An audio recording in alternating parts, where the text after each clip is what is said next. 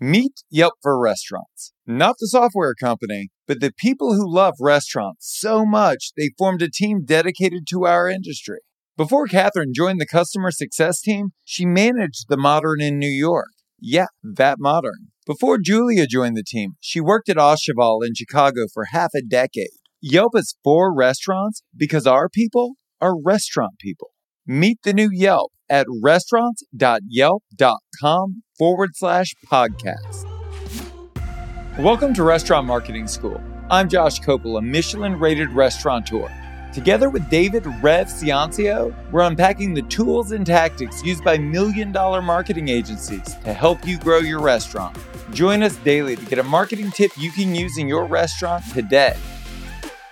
Today, we're going to define what great content is on TikTok. Rev, step up to the plate, buddy. Listen, we're in episode five of this series, and I know this is the question on everybody's mind. It's the one everybody wants to cut to, but you really can't get here if you don't have the foundation, which is why we saved it to later. Okay, again, this is another writer downer. I almost wish you could screenshot this podcast, okay? but I got some best practices for you, and you're going to follow these best practices when you're creating content. Number one, we talked about this before hook. Have a strong and engaging hook in the first one to two seconds of your video. Make sure that whatever you say, it makes people want to watch the video. Use curiosity, use excitement, get straight to the point and avoid things like, hey guys, today we're in the kitchen or let's talk about. You know what I mean? Yeah. Get in there and have a hook. How many videos do you see in there? It's like, hey guys, or what's up, IG? How many times have you seen that? Oh, a thousand. It's not a hook. You got to have a hook. All right. Number one, my God, I cannot stress this enough. And when you start to think about it, you'll see it and you'll do it. One to one. When you are speaking into your camera, imagine you are talking to one person because people consume content individually, not as a group. So that's why instead of saying something like, hey guys, or what's up TikTok, try just using the word you because you're going to connect to your audience better when it feels like it's one to one. All right, you ready for the next one? I am. Shoot okay, uh, you're going to hear me be repetitive, but I also told you to be consistent. So the next most important thing about content is frequency. Try to post once a day because TikTok awards consistency. If you absolutely cannot post once a day, post once every other day. And if you can do three in one day, that's going to lead to a lot of growth, but be frequent. So what is great content? It is frequent, which again goes back to the 80 20 rule.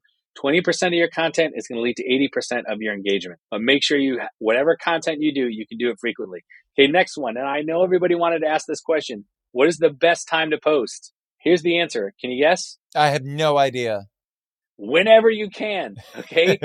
I usually post at 8:45 p.m. because that's when I am lying in bed waiting for my son to go to sleep. My phone has my full attention at that moment. So that's when I do it. And doing it is more important than not doing it. Now, the last thing that we need to talk about is trends. Should you jump on all the TikTok trends?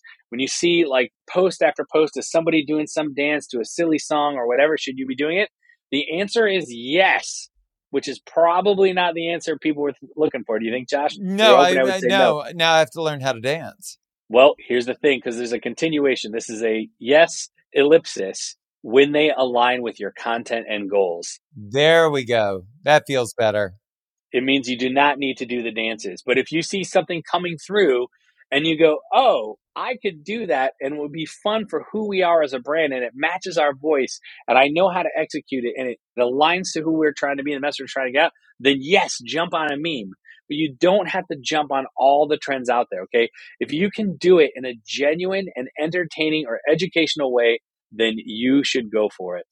I have an ebook out and I show this there was this trend with a bobbing head trend where like show somebody straight on bobbing their head and they would turn to the side and there'd be like a joke reveal. Mm-hmm. Okay. I did that at our restaurant with a hamburger. So instead of like my head doing the bob and then you turn and see a bunch of people, I actually just had the hamburger on screen bobbing up and down. and it was a joke. It was like, how far are we from Bryant Park? And when you turn the camera, you can see the park. But like we don't do a lot of trends, but that one I knew how to do it. I literally just saw it. The only thing that I could add to this conversation is that I create content based on my own values. I'm literally catering to myself. And I think that as you struggle to define great content as an individual, there's a lot to be said for just creating the kind of content that you would enjoy watching. And so if you're not sure what other people would like, or you're not sure what your audience would like, just assume, I mean, you opened your restaurant because these are the things that you like. And the people that come to your restaurant probably like the same things that you like. So if you create content that would resonate with you as an audience member, it is highly likely that it will resonate with your audience as well. Agreed. Now, I got two content hacks. We all love hacks, right? TikTok loves something called a duet and something called a stitch. A duet, you'll see these on TikTok all the time where the screen is split, and on one side of the screen there's content, and on the other side of the screen is somebody reacting to that content. It's called a duet. If you have a guest who comes into your restaurant and posts a TikTok, duet it.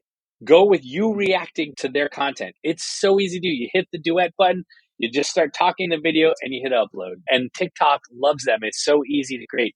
Now, the other one is called a stitch. Okay. And what this is, is when you take somebody else's content and then you add something at the end. So you tap the stitch button, their content comes off after like 10, 15 seconds, it cuts off and your camera comes on and you say something. So you're reacting not alongside of, but afterwards. Okay.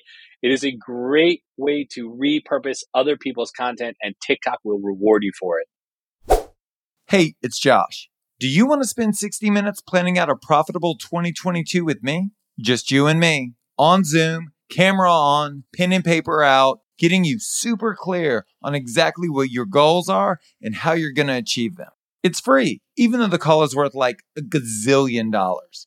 Go to planwithjosh.com to book that call with me. That's planwithjosh.com to book a one hour strategy session to make sure that 2022 is your most profitable year yet.